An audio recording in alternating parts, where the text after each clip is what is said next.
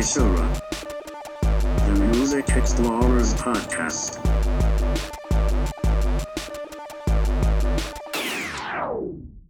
All right, welcome to Say Seishura, the Music Explorers podcast. I'm Elaine, I am Scoot Magoot. Scoop Magoot. Uh, so, uh, God, where to even start today? Because I was pretty much just ready to talk about some Fela Kuti, and then, uh, you know, you sent the depressing news that uh, McCoy Tyner passed away. Yeah. Uh, I mean, to be fair, like, not unexpected.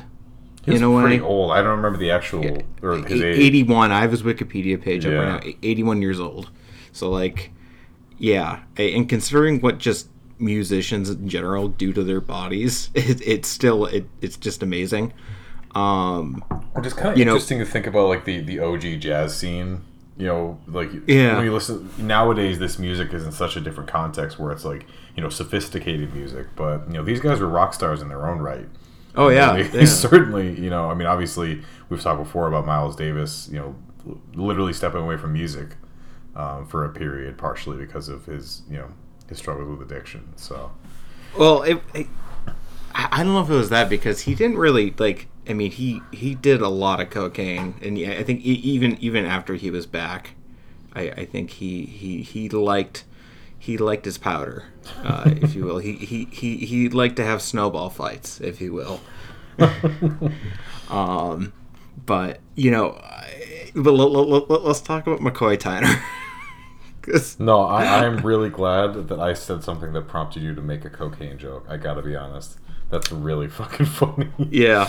Well, you know me. I, I'm I'm just I'm just full of cocaine jokes apparently. so But I, I would say what's what's unfortunate about uh, McCoy is that I, I own uh, the real McCoy. That's the only album of his I own, and I, I just was listening on Apple Music. The they for some artists they do essential playlists, and he was a great pianist and a great band Oh, yeah. leader.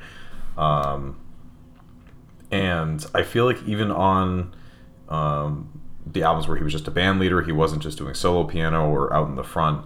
Uh, he really did a great job letting everyone else breathe. You know, all of the songs felt like everyone was because a lot of times, whoever the band leader was, you feel you felt like that instrument overpowered. And I guess just for me, especially especially on the real real McCoy and some of the other songs I was listening to in preparation for this episode, I just didn't feel that. I felt like everyone had their time to shine, and it was really balanced. And um, I think you know, I started by saying the unfortunate part, and for me, what's unfortunate is I feel like he's not um, he's not at the upper echelon like when you're first looking into jazz. At least for my Yeah. for my journey, he was you know there there were waves of me buying a lot of jazz classics. Obviously, starting with you know Miles Davis and John Coltrane, then going to people like Wayne Shorter, Herbie Hancock, and just eventually I got to McCoy.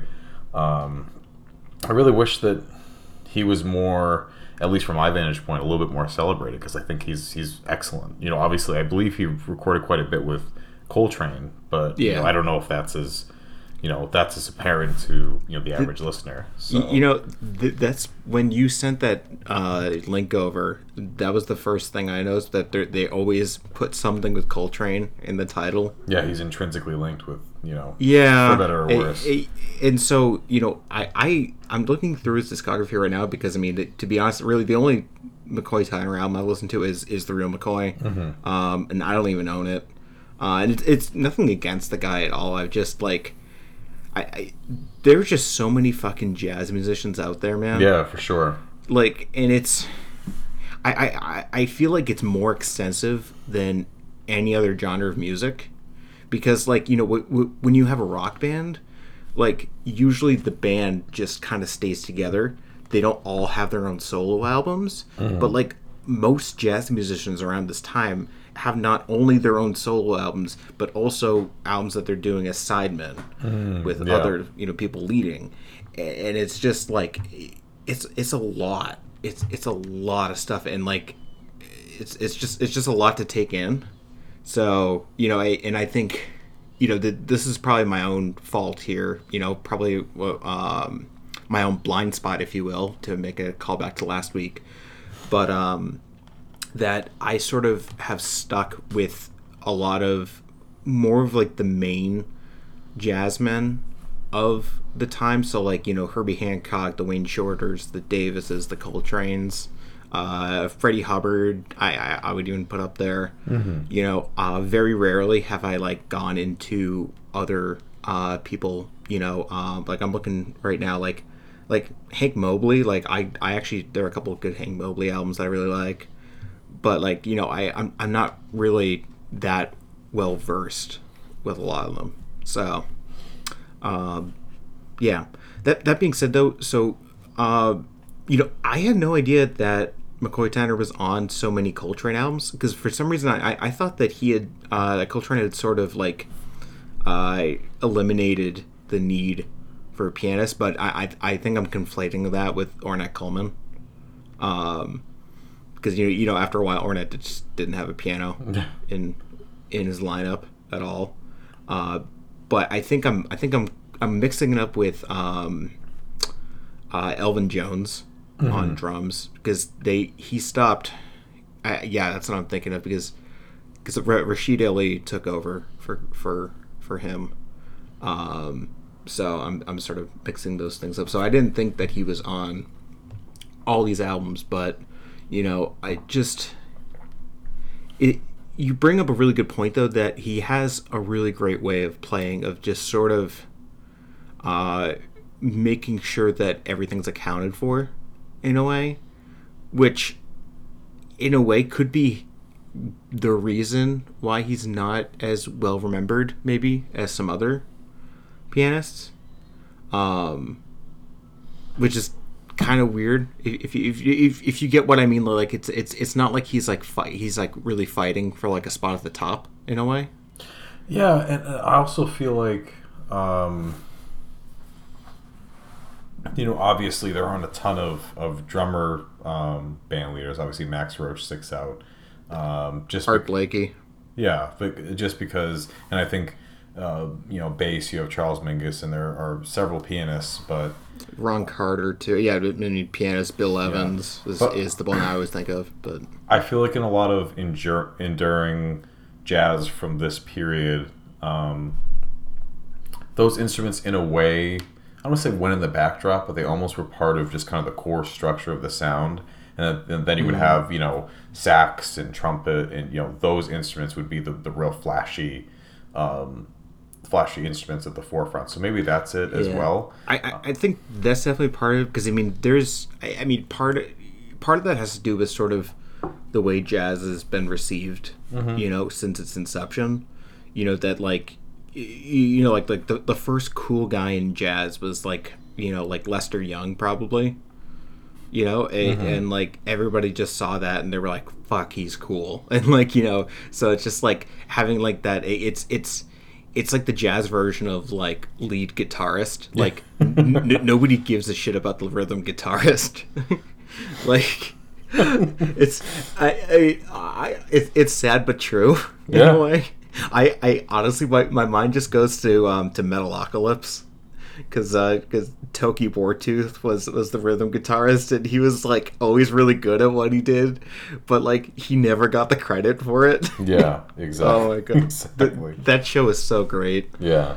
Oh man, uh, but yeah, they, I mean, you do bring up a good point though that like it does often feel like piano gets relegated to the back in a way. Uh, I mean, th- th- there are obviously like exceptions. I mean, I already said Bill Evans, but I mean, Monk is probably the best. Yeah, Or, and uh, Her- Herbie, Oscar Herbie Hancock Peterson. as well. I mean, obviously Herbie he, he- Hancock, he, yeah. took it in a different direction as well. Yeah. Um. Oh, who was I just thinking? Art Tatum. Mm-hmm. I was thinking of too. Um. You know, there, there are a bunch of piano players out there who just really, you know, sort of had their own thing. Mm-hmm. Uh, and it isn't to say that McCoy Tyner didn't. It's it's just that you know I I, I think. Uh, when when you have a weirdo, uh, like Monk, you know, I, I think it's kind of hard. Um, to kind of you know find some way to top that i guess or n- not top but like you know it's i guess in a room that's filled with noise it's tough to make your own voice heard unless you're unless you're either the loudest person or you're making the strangest noise Yeah, for sure. No, that's a great way to put it. Yeah so I I really I don't have much to say here. You know, it, it sucks. And I mean, it's it's apparently it's the last of Coltrane's quartet uh, that's finally passed. That's I was wondering that, and, and that's kind of related to I guess my, my personal final thought is I feel like we're we're approaching the end of an era. You know, Pharoah Sanders is getting really old. Um, We've been approaching it for a long time. Yeah, but but it's just it feels like it, it's it's getting more. Like I was just thinking about the fact that I feel like we're running out of these kind of big names that you know are are left, and I think eventually this this the first wave of, um, you know, the first wave of great jazz band leaders is going to be Mm, Go. first wave was like the people who were taken way too early. You know, like Lee Morgan getting shot like mid concert or whatever, or uh, Charlie Parker ODing off of heroin, or um, I mean, Bill Evans' death was shorter. Is little. It's little. It's cut short a little bit. Uh, Scott LaFaro, even though he was more of, you know, background. Um, even Miles Davis was taken a little earlier than probably probably could have lived a little longer. I don't know. sure. You know, I, it. Yeah, I guess It- it, it depends. You know how how how broad you are with the you know Yeah. what that wave is because I. I, I- I guess you know. I, I guess yeah. We're talking about like. I, I, I guess you're talking about more like that like hard bop post bop type of crowd. So like you know like the the Freddie Hubbards, the Herbie Hancocks of the world, the the Wayne Shorters, all all of whom except for Freddie Hubbard are still alive. But um, you know um, you know, I, I, I feel like a broken record because I bring this up every single time we talk about, uh, you know, a recent passing. But this type of thing is, we, we, we, we sort of view this as unnatural, but I think it's more because this is really the first time these type of things have happened because I think before this we really didn't have popular culture as we know it right now. Uh, just because you know it, it, you know capitalism in its form right now didn't really exist, you know, 200 years ago, or at least not in the same way it does now. Like where uh, it feels like everything is being commodified and and art itself was was exceptionally commodified is now exceptionally commodified instead of being this um, thing that often only the wealthy and powerful could interact with. Um, you know, so I, I just think that it's it, it's it, it, it's just kind of growing pains, I guess. That you know, we, we we're, we're, we're all sort of I think a lot of people are struck dumb by this, and I mean, like you know, I, I can't say that a musician's death hasn't affected me because you know it, it definitely has in the past. It's it's just that like I, I think there's more perspective to it than uh, sort of what we're giving it, I guess. If that makes any sense, and I I, I don't say this to uh, you know disrespect the dead. That, that that's that's not my intention here. It, it's just I I think there's um, it I I think we often get swept up by uh, by emotions by like very easily uh, given off emotions by powerful emotions. And I think it's important to sort of you know keep things in perspective I guess. Yeah, for sure, and it, it's certainly something that you know you make a great point.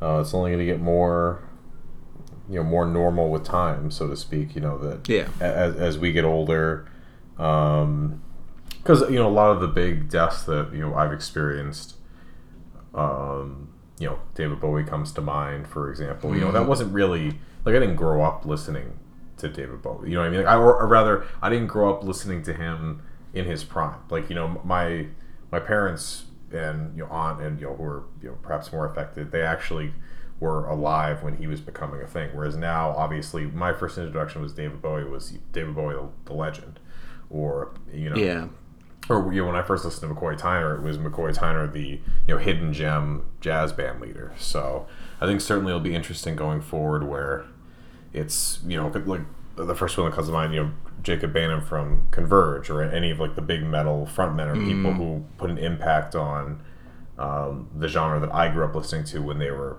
you know contemporary musicians. I think that will be interesting. exactly I mean like, like you know I've I think I've said this before but like you know I I've been a Soundgarden fan since I was in high school and you know hearing about you know uh, Chris Cornell's death, and you know his method of death as well. You know was was just you know uh, it's it's something that still kind of haunts me in a way. Mm-hmm. Uh, and same thing with with Chester Bennington as well, because those are both bands that like were like integral to me. You know, sort of growing as someone who listens to music. Uh, you know, so it, it's yeah, it, it you know it, it just sucks. So Yeah, I mean, unfortunately, that's that's really what it boils down to. It just sucks.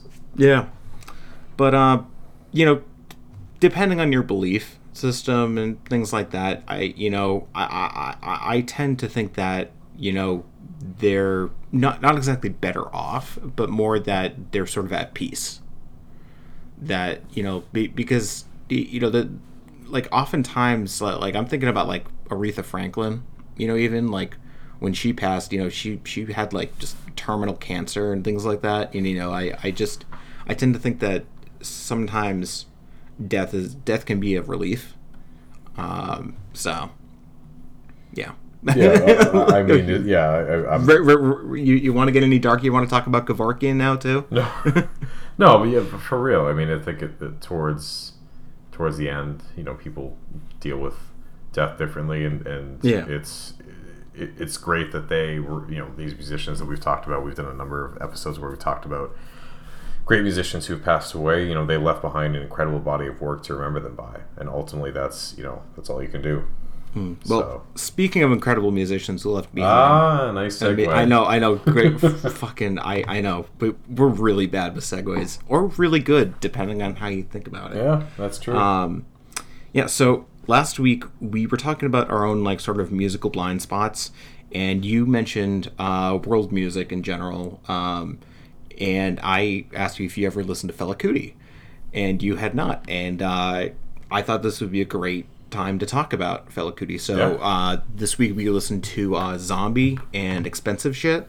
Um, which I just I just love the album title of that, but oh, and I love the uh, story behind it too. Expensive. Oh, shit. oh yeah, I know. They, I well, I so did you watch the uh, the Afrobeat video? by no, any chance? I didn't. Uh, I was really hoping that, that you would have. I, I, I kind of figured that you didn't, uh, just because I, I, I know my scoots. So, uh, and you just you know you, you- you're you're a busy boy. So, um, but so Fela Fela Ransome Kuti. I think that's well his yeah he, he has a huge name. Um, but so Fela Kuti was this Nigerian musician who um, apparently this is how the story goes that he was going to London to be a doctor and then was so influenced by the jazz scene at the time there uh, that he decided to become a musician. And uh, so he pioneered what's known today as Afrobeat, which is sort of this fusion of like African traditional, you know, indigenous music with jazz, with funk. You know, uh, it's it's a lot of it's, it's a melange, if you will, of a lot of different uh, musical traditions, sort of you know just all put together. Uh, that that's only one side of the story though because he was notoriously political uh, and very critical of the Nigerian government uh, to the point that he was apparently like arrested like something like over like 200 times you know um and i mean the, the whole expensive shit story we'll get to that in a second but um you know so he spent his you know basically his entire career criticizing the nigerian government and uh, to the point that i think they burned down his house before if, if, i remember correctly uh, that, that there's just all this shit like in i guess even today his music is still banned by the nigerian government really. yeah. Um, so you know he he I there's there's a biography of his that I I really want to read at some point because he had the, like there are just so many interesting Fela Kuti stories out there that Oliver from Deep Cuts he only got to a couple of them. They were fucking insane. Uh, so you know just like I don't even. Let's just talk about these albums because I, you know, I really have only listened to Zombie.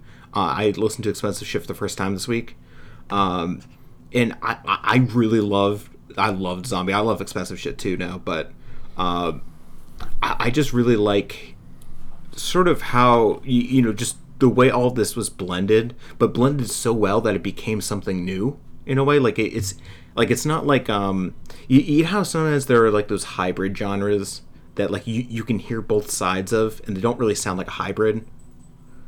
yeah. Yeah. L- l- l- l- l- like most noise rock, I guess. yeah. well, How how it's just example. like yeah, like like a Sonic Youth like that like oh they have rock on one side, but then they also like kind of get screechy, you know like.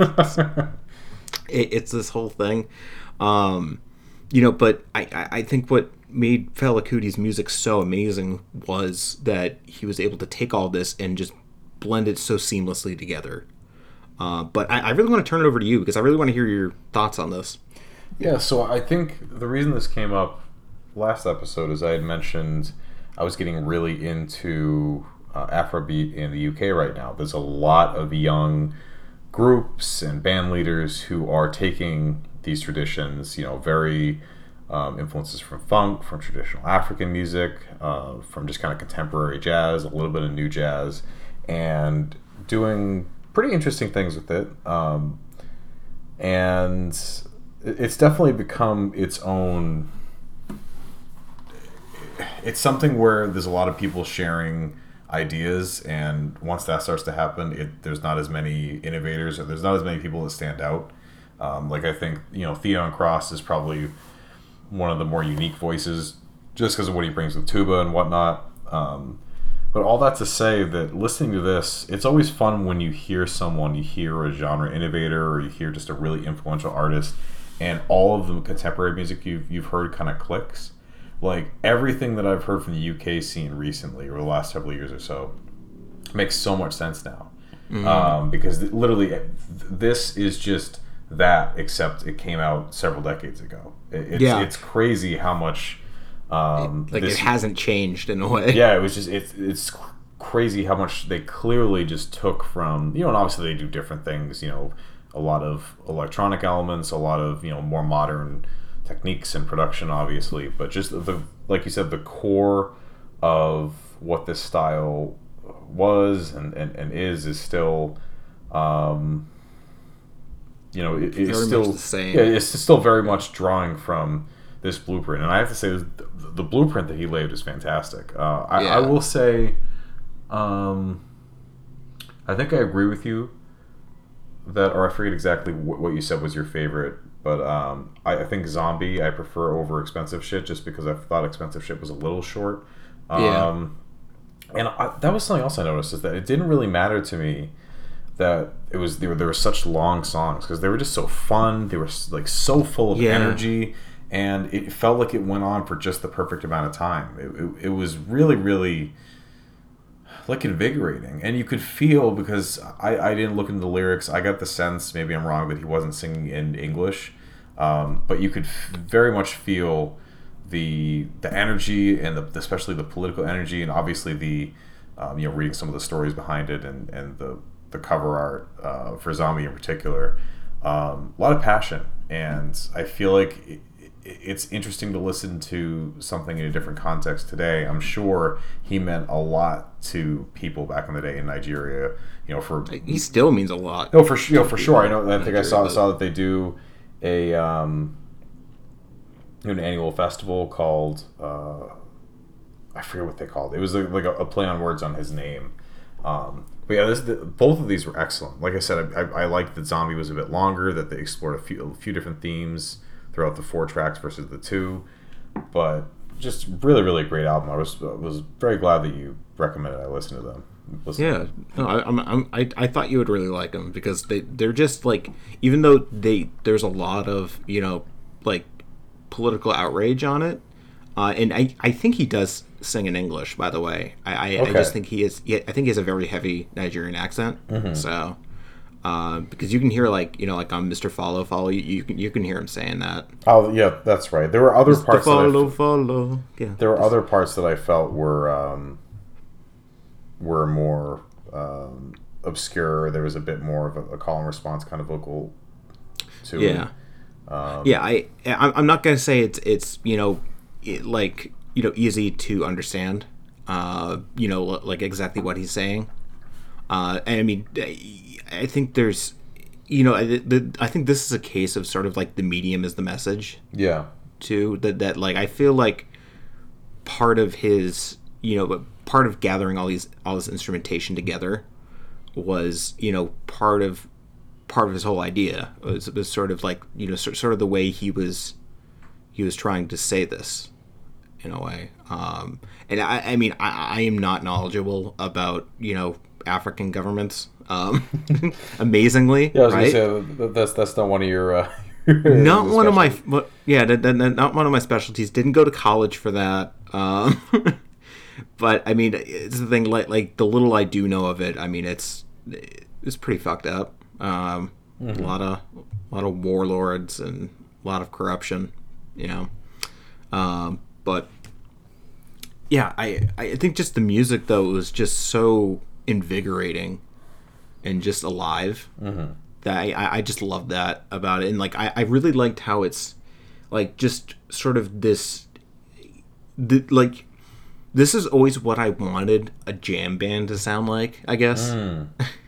Like because you know like the idea of a jam band has always interested me of like just having a band that just kind of just plays for like an hour or even longer than that doing a lot of these like improvised sets you know and just sort of seeing where the rhythm takes them. And then you actually listen to it and it's really disappointing.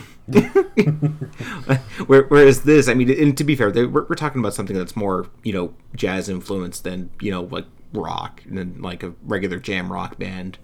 Um but like it, it just felt like like it was all it, it just felt very natural i guess. Uh yeah it was just a, it was a fun listen. I really enjoyed listening to them again. I, I really want to you know start buying some of his stuff uh hopefully in a couple weeks because I, I should be done with my eurorack system very soon. So Nice. you know yeah crossing fingers here. But um yeah no that i this is a great little thing to listen to. And i um i also want to point out because uh oliver in his afrobeat video uh i think he, he so i think because it was like five albums to get you into afrobeat and i think the final one was an album that came out like in 2011 and he even admitted that he was not a big fan of it but he included it because it was very like its sound was very close to you know this type of sound that was going on in the 70s you know Huh. that it is just his point was just like you know that this is sort of the staying power of this type of music. Yeah, that absolutely. it's it's it's just that amazing of uh concept i guess. So uh and expensive shit. Just I, I i've read that that apparently this is so apparently this is based on um Fela Kuti apparently being uh the like planted a joint you know by nigerian police and he ate it and the police arrested him and basically waited for him to crap it out yeah.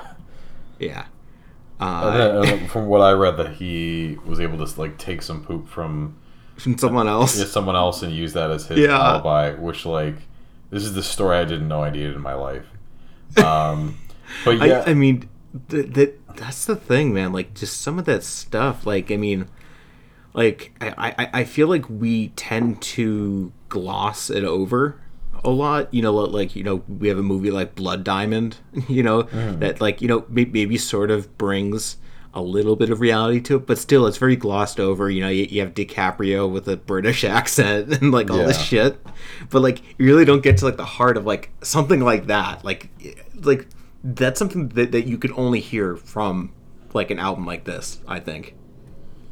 Yeah, for sure. And I think you mentioned earlier how, um, kind of this is an offshoot of what you were saying. This would, been, would have been amazing to see him play live. You know, I, I know there, Oh, there yeah. are people doing this style of music live, and I'm sure people playing, you know, at the annual festival I, I mentioned, you know, doing his songs live. But to actually see him doing it, I mean, it must have been. There's got to be video somewhere. I, I definitely want to see that because, like, I mean, he was playing sax and doing vocals at the same time, and like, you know, he's doing a lot of stuff. Yeah, and, and th- this was tailor made for a live setting. Like I, I could imagine. Oh you know, yeah. Well, I, I, I mean, th- that's kind of the origin of music, though. Yeah, I mean, just the origin of art in general. Like you know, talk about like you know literary like literature's origins was you know oral poetry. You know, telling the stories of history. Mm-hmm. You know, and, and you know, at one time they were all kind of like just like the same thing. You know that it was kind of this giant performance. You know, and now- now it's kind of you know I.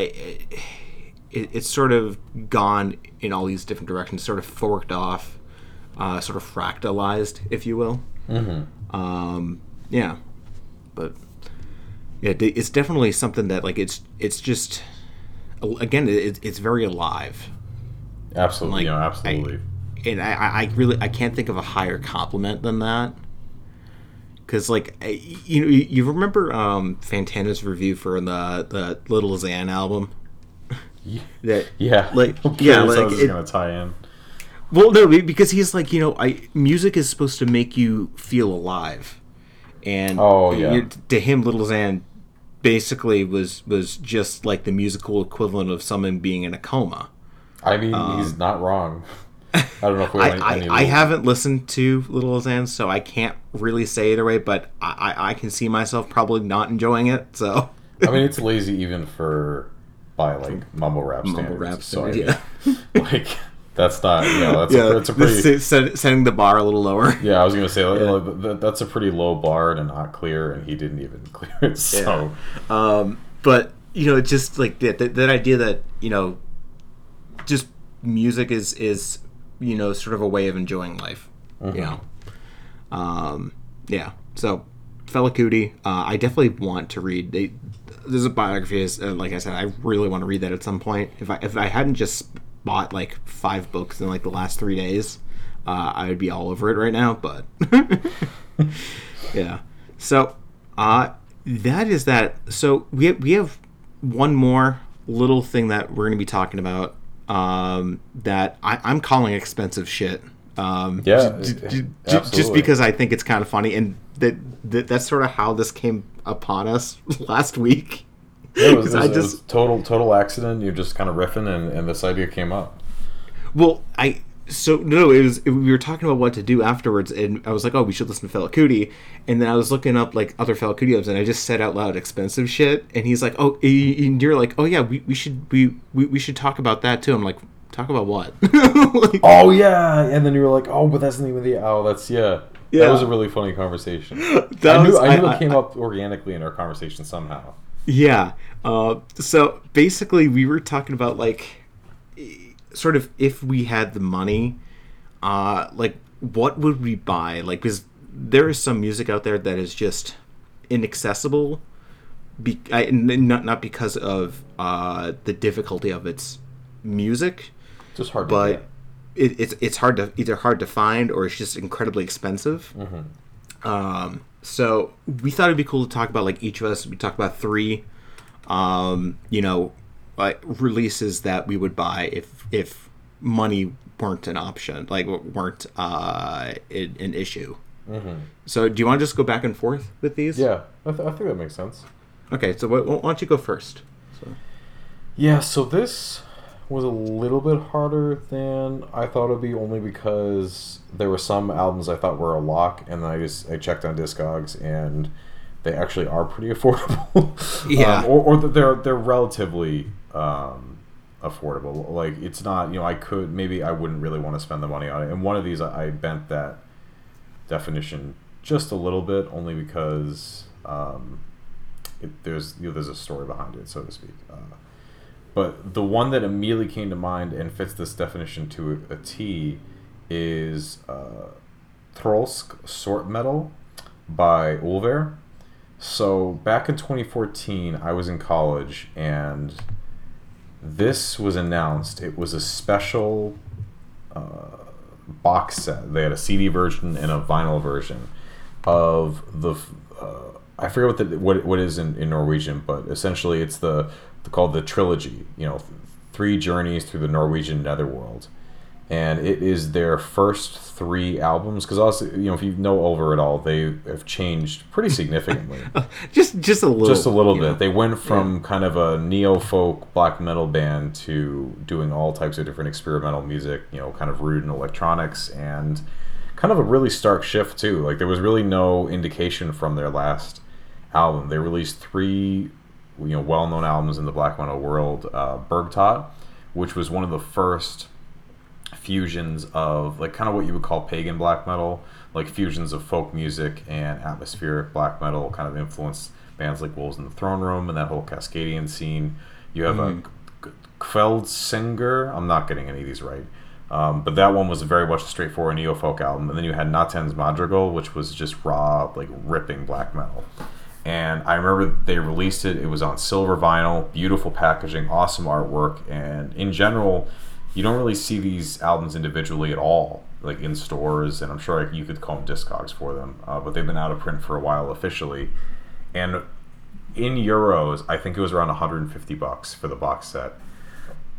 And That's that- not horrible. that's not yeah. horrible, but that's still a lot of money. And I was in college at the time, and obviously it's going to be more expensive in U.S. dollars. And it was shipped by um, only their European label, so also you would have to pay out the ass for shipping. Oh yeah! Oh my god! Europe. International shipping. Like I, I, I feel like I could bitch for like a half hour on international shipping. But yeah, and it, it really that. first world problems.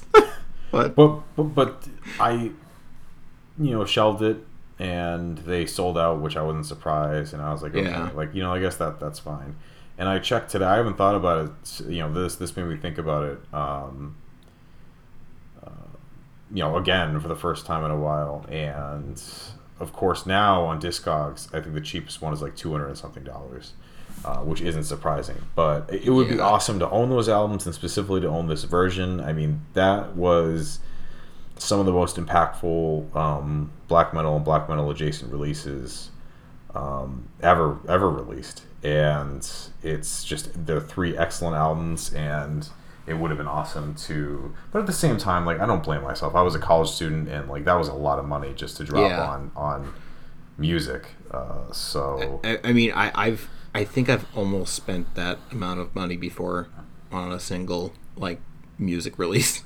yeah, and it, it felt a little, you know, because it was a box set. Maybe you know, like maybe I could have justified it a little bit, but I still, I was like, I, I don't, I don't know. Like I just, Yeah.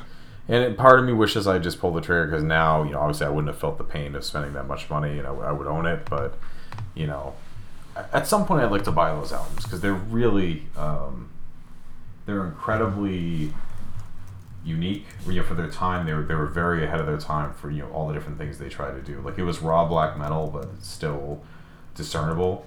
Like it was Yeah. produced in a way that was you know still really good and wasn't just under like a, an obscure you know horrendous production cloud. And, but um, it's also just unique and interesting to to listen to these albums and be like, this band doesn't sound anything like this anymore. It's still one of the weirdest transformations of, of any band I'm aware of. Like it's just it's it's just it's such a 180 from what they'd done before. Uh, Mm. So yeah, that was definitely that's definitely one that I, I wish I owned in my collection. And, and if money were no option, I would just drop the 200 bucks and be like, well, you know, let's do it. Why not? Yeah, I, I get you, man.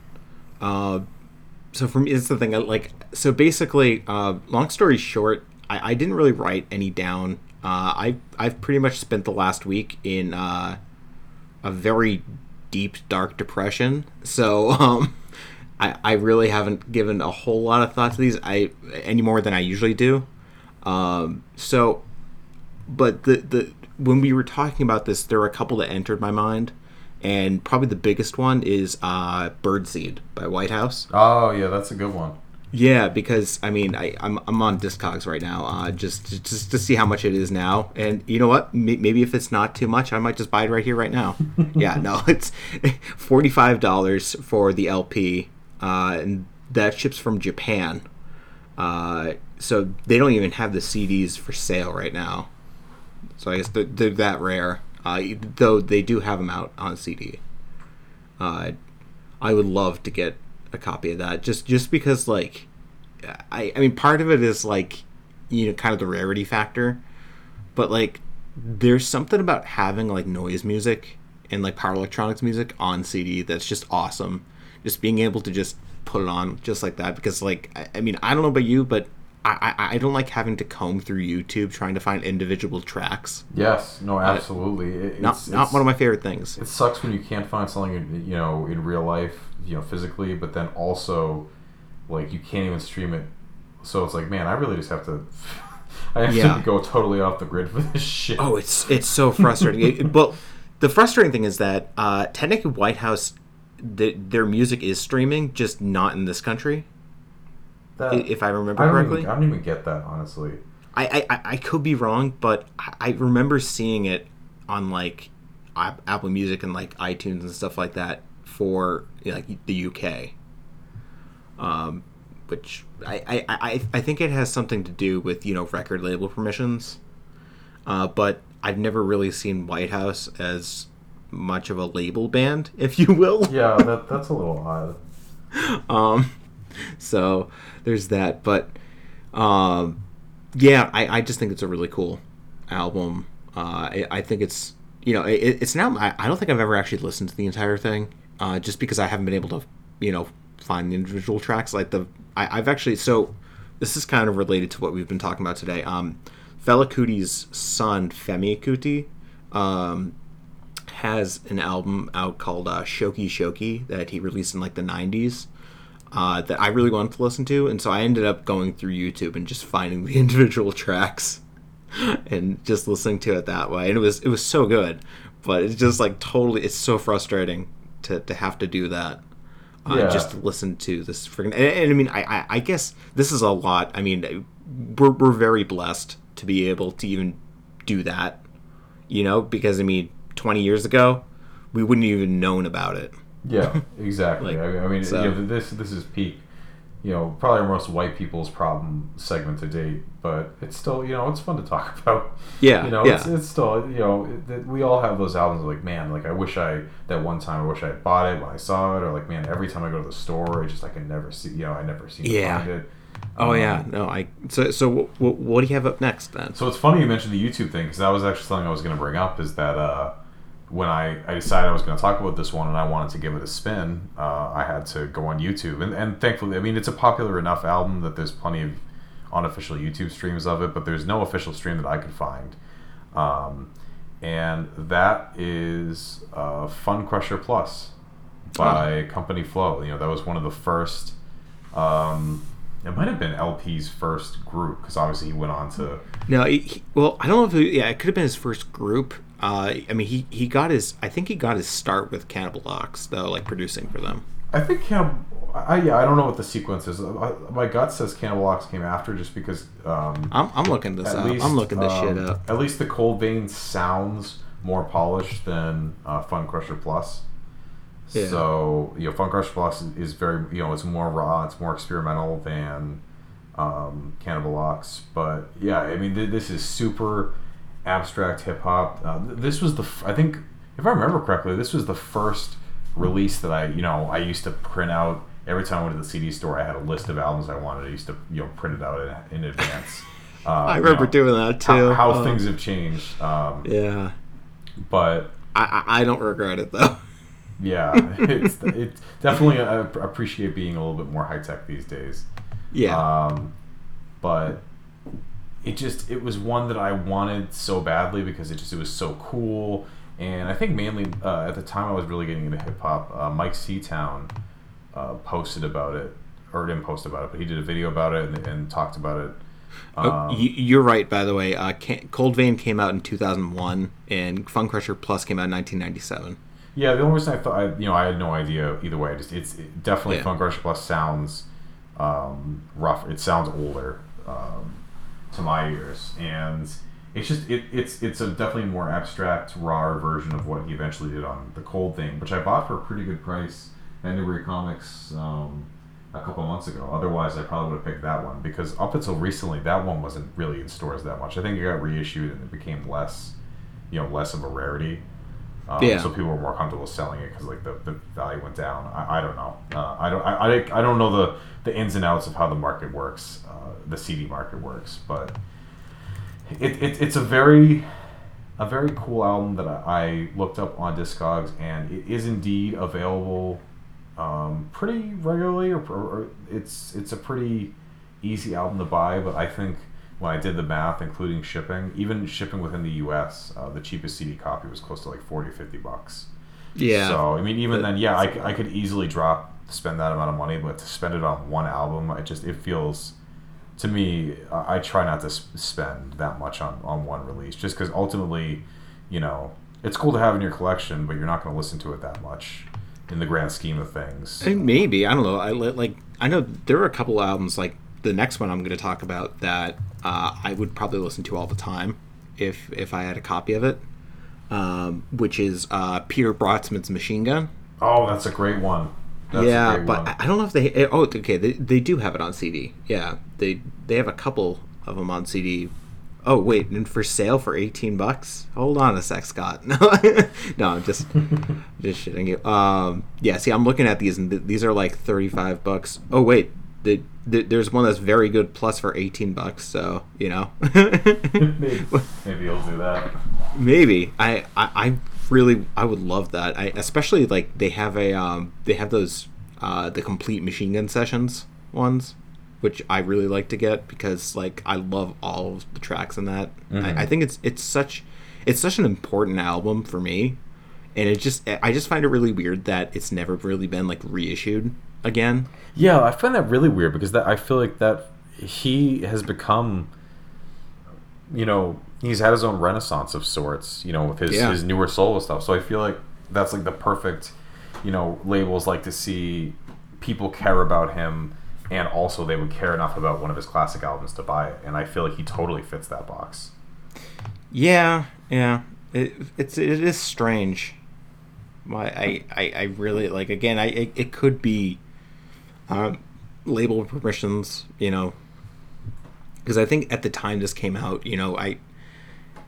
I'm trying to remember because I, I know Derek Bailey and Evan Parker started Incus Records, I think.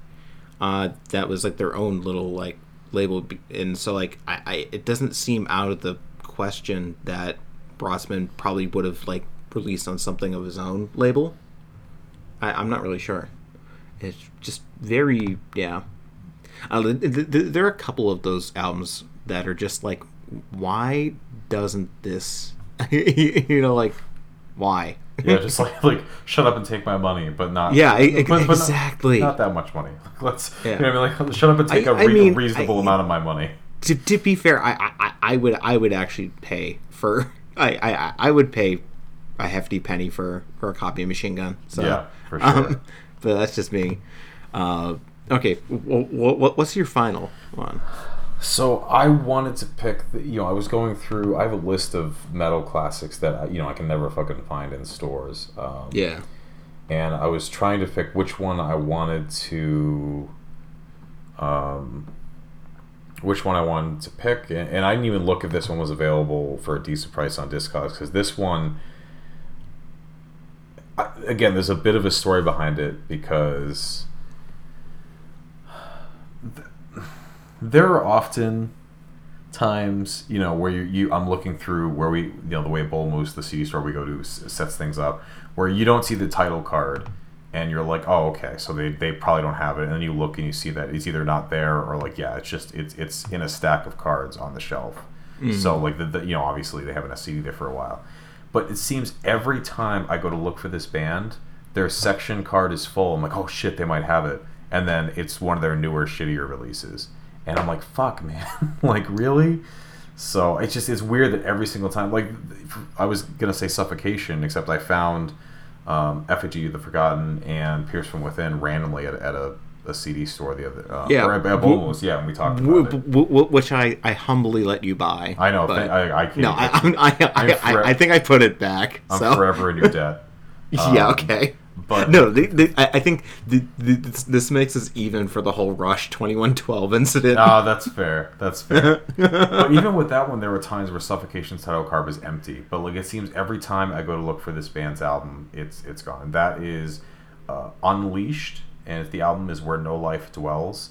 Uh, this is a weird band for me because I loved like when I was first getting into death metal, I just looked at um, Decibel's like top 100 death metal songs of all you know albums of all time, and that one just really stuck out to me. And I listened to it on Spotify a ton. I just thought it was it just was an awesome like cavernous evil death metal, and I loved the cover art. I loved everything about it. And you know, this is when I was pretty new to death metal, and they never have their early because they have two albums that are good. Then they became like the lamest version of Viking metal.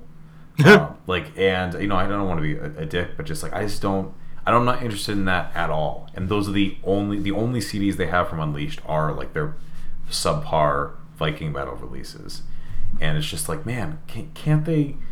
Can't they just some the one death metal fan who cares enough about Unleashed because they're kind of a, a you know a deep cut type of death metal Yeah. band, um, and you know that's somewhat of a stand-in for any number of metal albums that I've you know classics that I wanted under over the years that I probably could find on Discogs for a shit ton of money, but that one just sticks out to me because I've looked for it and it just always there's always that glimmer of hope when I go to the metal section and then it's like dashed away. So I actually wanted to see this because um, yeah, it's unleashed uh, where where, no where no life lot no Yeah. life dwells.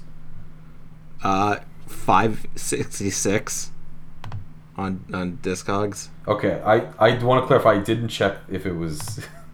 um, I didn't check. I mean, they, they're they're a little more expensive, I think, when we're looking at CDs.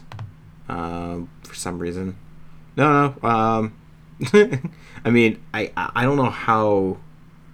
So I, I mean, some of these are like you know shipping from like you know Slovakia, so.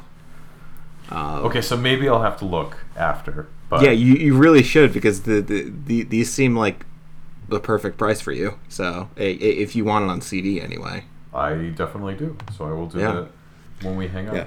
I think mainly Yeah. I I didn't check on that one just because I had the story behind it, where like it feels like whenever I go to the CD store, it just isn't. Yeah, you, you, you're waiting for like that one time. It's all it's like that false hope because I always prefer to buy stuff in you know in the store in the flesh just so I can see it. Uh, because not that I've Yeah. been, not that I've been burned that many times, but um, I just usually you end up paying more because of shipping, which you know it, it, is what it is. But I, I try to Yeah. pay as as little as I can. But Yeah, see, I, I, I, I tend to like know what I want to buy uh, in a way. So like I, I don't mind paying a little extra for shipping on Discogs because you know like th- there's stuff I want to get that is just not going to be at Bull Moose. Like Sure. you know, like it, it's still surprising that Bull Moose has like you know like Merzbow albums and stuff like that, but like they even have a limit to their own Merzbow stuff Mhm. and like you know. Uh, which I I was thinking of of putting down uh, Pulse Demon for this third one, mhm. um, but I feel like, I mean, kind of redundant, just talking about more noise music. Um, this is uh, a, a box set that I've never listened to before, but I've really been interested in. It's uh, basically the complete uh, string works of uh, Brian Ferneyhough. He's a um, composer of uh, what's called uh, New Complexity, basically, and it's just, I mean, it, it, it's it's pretty much as as the title sounds. It's it's just make things as difficult as possible to compose. A- And I, I mean, I can't even go into the details of it because it's just like music theory out the wazoo, if you will. Um, but you know, I've listened to some of his work, and it's super dissonant and weird. And like, I just like I love weird classical music, so you know, I really like. I want to get. A, I would love to get a copy of this, but like, there's literally one for sale right now on Discogs, and it's seventy seven dollars. It, yeah, it it's only three CDs. that is a bit that's a bit much. Yeah, I know. I I think part of this is that it's only um, I came out from a label in France, so it it could just be that like I might just have to go to their you know their store or something like that and and get it from there. But I I think this is like a limited edition type of thing. So not totally sure though. Yeah, I mean, I, I feel like that's ultimately what it boils down to is that um, I feel like the luxury of having because before like Discogs or anything like that, like if you didn't find it, you didn't find it. Like I, I honestly don't even know how you would. You would you, so the I mean you could like there are I think there were publications that you could go to like, like I think if you went to like a record store, they would probably know other record stores that would, who would also know other record stores, and you Sure. could probably you know uh, si- you know six degrees of Kevin Bacon your way into an album, if you will. yeah, and I guess to an extent, some of the albums that we're looking for at one point were current, so like it wasn't you know it wasn't as weird to see a copy lying around. Whereas now, you know, twenty plus years later, it's a Yeah. little bit more rare. But I think the, what I was I was starting to say is that the, the, the premium for having all this stuff available is that people know that people know that you know it is kind of a luxury that you can go online and buy stuff and Oh, they yeah, kind of gouge, each, gouge each other out and It's fucking ridiculous. I mean, like you know, I I didn't bring it up, you know, in one of my three, but uh, the self-titled Daughters album. like, yes, I remember you sent me like it was what like a thousand. It was some yeah, it, was- it was like amount of money. nine hundred dollars, and it's like, oh, who in their right mind Yeah, would buy that? why that? would you even list that? Like nobody's Yeah. gonna buy that. Even like a daughter super fan. Like it's. I mean, maybe I'm speaking out of turn. I just I feel like no rational person would be like, yeah, I'm gonna spend like close to a thousand dollars on like- one album. Like, like I mean, it's the thing. I, I I love John Zorn, but like I'm not gonna spend that type of money for an album. It's like I, I that's fine. I'm not gonna listen to it. You Yeah, know, if, if exactly. that's if that's the case, like Exactly. like I I, I- I might be petty when, when it comes to you know paying willing being willing to pay uh, stupid amounts of money for music, but like I, I even I have a limit. so, uh, all right. Well, let's talk about uh, albums of the week. So, uh, Scoots, you got an album of the week for me? I do indeed, and um, this is an album that You have me on tenor hooks, sir. I, I just I just know what you're going to say, and I have a specific way I want to get through this. I- you know what? Honestly, like I, I, after after the whole you know Jesus is King uh, thing, I, I, I you know I, I- feel like you've broken me, so it doesn't really matter. so before I get into it, just because as soon as I start explaining this, um, you're gonna know what album it is. So I'm just gonna say it. Uh, Tame Impala, The Slow Rush. Uh, Okay. Really? Huh. I explained to Elaine that the perfect narrative for this album is you're in a gorgeous seaside Italian village and it's it's a beautiful like picturesque scene. And you see this immaculately designed gelato shop and the guy in the street says oh it's the best gelato in the in the, the country. It's amazing. You go in the inside smells amazing. Everything looks great. You go up to the counter and it's just you can't wait to order it. You look at the menu the only flavor is vanilla. And that is that is what this album sounds like. It is a really polished, good, enjoyable, pleasant, very one note energy album. What I failed to mention is vanilla is my favorite flavor.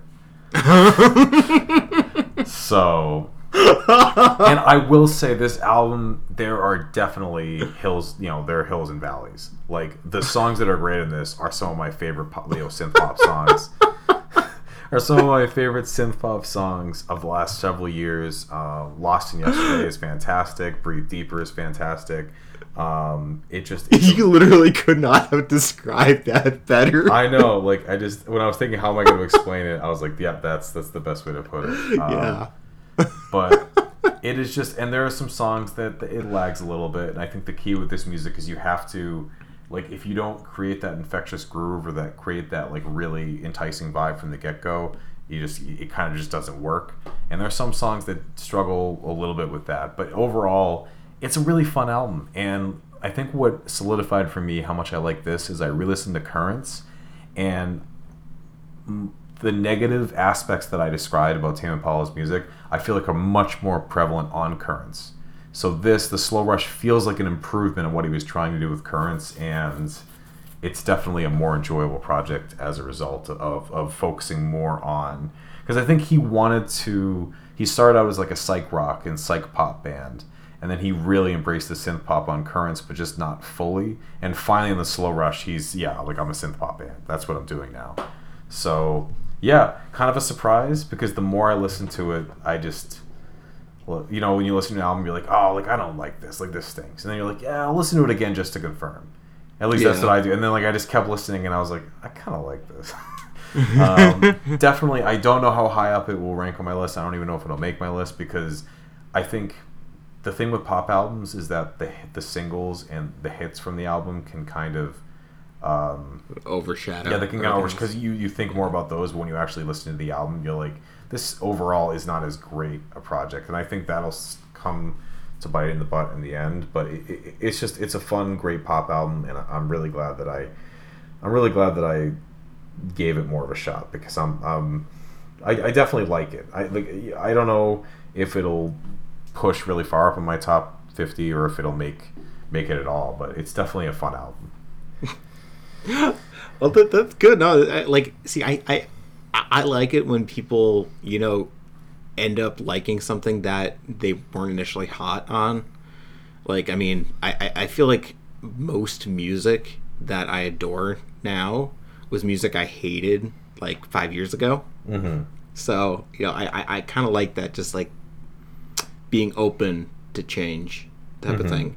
And, uh, you know, interestingly enough, I actually have a similar pick. Oh. Uh, just in terms of uh, this was like an artist that I really wasn't interested in uh, at first, and I ended up listening to an album of theirs this week that really kind of changed my mind about them, and that's uh, "There Is Love in You" by uh, Four Tet. Oh, cool. Yeah, uh, because I think the the only Four Tet album I listened to was that. Uh, but was that one that, that you really liked? It was Oh, like jeez. I know. Um, Um, it- I think it's like Night and Day, or it's yeah, yeah. I- That one I bought on vinyl, and it's funny. Like I don't think I've ever had an album where the first time through I was like, "This is great," and the second time through I was like, "This is awful." Like yeah. It's uh, such it's like morning a- evening. Yeah. yeah I, I, I was just not a fan of that and uh, you know For- Four Tet's always been one of those producers who you know always has like that you know sort of legendary name Mm-hmm. I, I guess like like that like when i think of modern electronic producers like Four Tet is up there Mm-hmm. most of the time um, you know mostly because i uh, people really like rounds uh, which I again I really just haven't listened. I think part of it is I haven't really listened to a lot of like indietronica, and that, that that's usually what they consider Four Tet. I even though I kind of disagree with that labeling, um, but I, I put on "There Is Love in You" early this week, and it was it was amazing. Like this is kind of what I wish like Against All Logic sounded like. I guess because like the it- you know it, it has kind of like that dancey type of vibe to it but there's just so much detail put into Yes. the overall production of it and it's just it's just so gorgeous of an album to listen to Yeah. um like i mean i i think i even listened to the like to the bonus tracks on this thing or just, uh maybe a few of them uh because they like the one the version on apple music has like an extra hour of, of content because it's all like all fucking remixes and stuff yeah. uh, which is not really my, my jam, but there are a couple bonus tracks on it. But yeah, this is really cool. Oh, it's folktronica. That, that that's not indietronica, or is, is there is there a difference? You know what? They're both dumb, so I'm gonna say. Yeah. no. Oh yeah. No. No. I, I total agreement there. But um, you know, but I I really enjoyed this album to the point that like I would probably buy this if I saw it, e- even if it was like a new copy.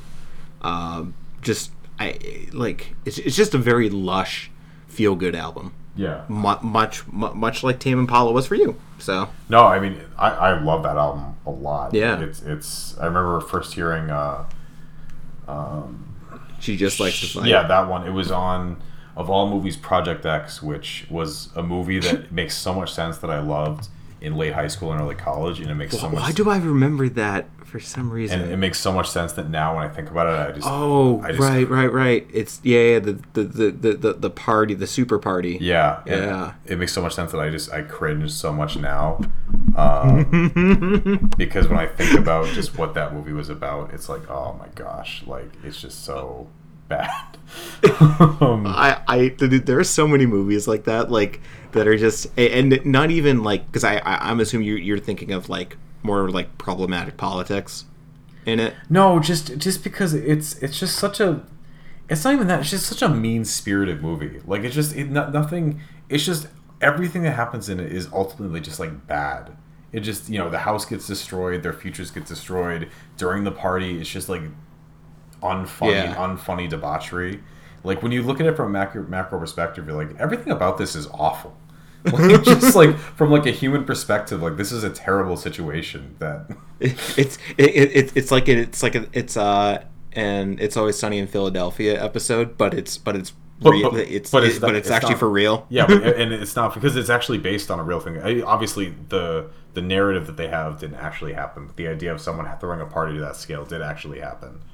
Yeah. Um, Um, yeah, no, I, I kind of get that. I'm trying to think because like I, I used to love that movie Wanted, but I, I, it, like I, I think I would probably hate it if I watched it again nowadays. Um, yeah, but anyway, so uh, that has been our episode this week. We're gonna be back next week. We love you. Hugs and kisses, smooch, smooch, smooch, all that great stuff. so bye. thanks for listening.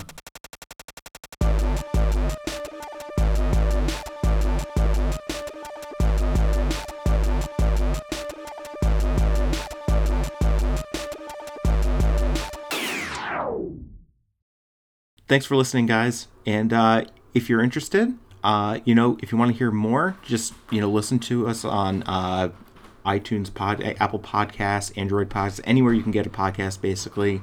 Uh, we're on all of it. Uh, if you follow us on anchor too you know whatever works for you.